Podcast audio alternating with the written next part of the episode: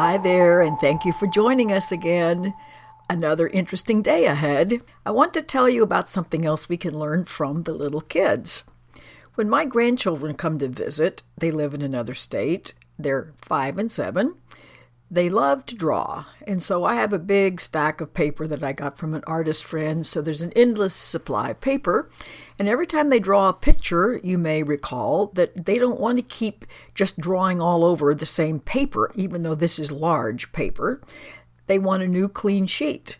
And that makes every bit of sense in the world to them. And one of the things you notice, of course, is that if they decide to draw a petunia today, and then five minutes later they want to draw a horse on a clean piece of paper, or they want to draw a rainbow and clouds on yet another piece of paper, that's not a problem to them. They don't feel any requirement at all because they drew a petunia somewhere that they have to keep drawing petunias over and over and over again. They're not constrained by that. They can do petunias here, fire engines there. It's a clean piece of paper. Nor do they think, okay, well, maybe I just need to have a small horse in the corner to remind me of what I drew yesterday or two years ago or something like that. They just don't think that way. A new clean piece of paper, I get to start all over again. It can be similar or it can be wildly different from whatever the last drawing was. Well, there's something very important for us to learn here because every one of our days, actually, it's every moment, but who can really grasp a moment? But every single day is a new, clean slate. It's a new canvas on which we get to draw our lives, so to speak.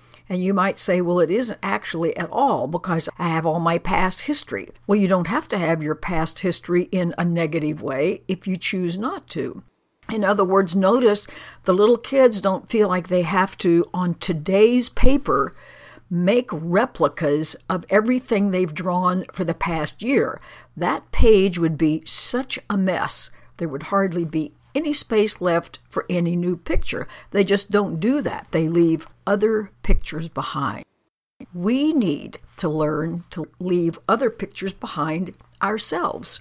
So, what does that really mean for us? How do we paint a new life today? Well, we can come at this from three different perspectives.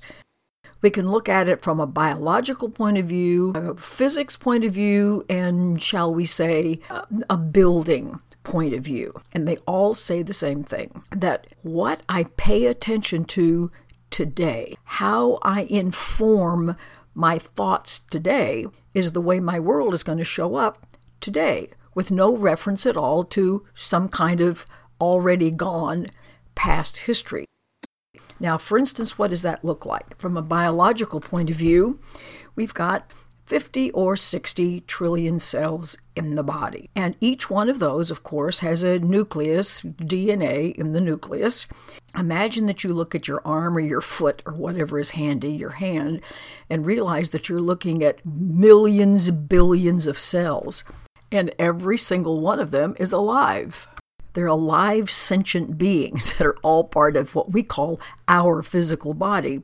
And they're all listening intently to what you're saying. Not just what you're saying out loud, but what you're thinking and what you're believing and what you take for granted and what you say is so. Now, this has nothing to do with whether you speak it out loud or not. It has to do with where your attention is. And you can be silently putting your attention someplace or you can be saying it out loud. That's entirely irrelevant. But whatever it is you're declaring, because all those things make up what we just refer to as attitude, they're not only listening carefully, they're responding. And they're responding by your life, your three dimensional life showing up like it shows up. That's the response of the DNA because we live in a subjective world, not an objective world. So we're the ones who are making things up.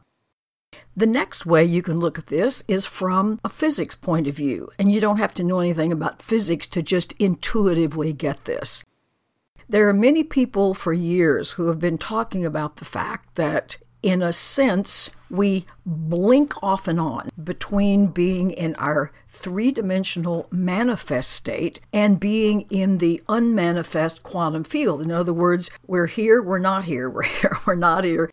And it happens so fast that it never occurs to us that part of the time we may not actually be physical. And it doesn't matter if you understand that or even believe it, just get the point is that when I'm kind of being in my unmanifest state, the quantum field is basically saying, How would you like to show up when you blink back on? So it's the same as the DNA thing.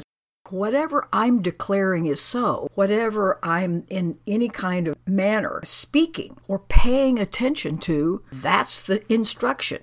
That's the specific instruction. This is how my life is supposed to show up. Now, another way you can think of it is if you had big piles of building material someplace, you can build anything you want, but before you start building, we'll say you have a very large variety of building materials, you have to have a blueprint of what it is you're building. Are you building a house? Are you building a skating rink? Are you building a highway? What are you building? You have to have a blueprint so that those who are going to manipulate the materials know what to do with it. You can't just randomly start hammering and nailing and bricking things up without knowing what the final plan is.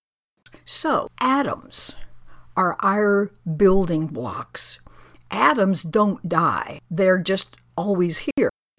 And they will inform the blueprint. They will fill out the blueprint according to what you say. Once again, you know where I'm going with this. Your thoughts, your declarations, the assumptions about absolutely this is the way life is are all directives to the atoms that says, fill in the blueprint of my life this way. I'm providing this blueprint to you. A fourth thing you might know about, and if you don't, look it up on the internet, and that is 3D printers. The first time I ever saw a video of a 3D printer, I could hardly believe my eyes. Raw material goes in, shall we say, the hopper. This should not be called a printer. It should be called some sort of a manufacturing unit, but nevertheless, it's called a printer. But what comes out is a three dimensional object, not something printed on a piece of paper.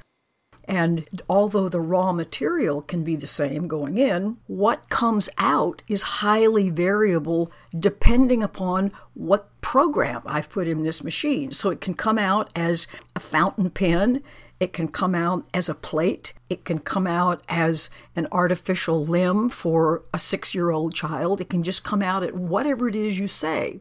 So we're moving closer and closer, even here in our three dimensional world, of saying some common thing goes in the hopper and out comes a specialty item. It's been suggested that within 20 years or so, you can put DNA in the hopper and out will come a kidney or a liver or something that's tailor made for you because it's made from your own DNA. It's simply mind boggling.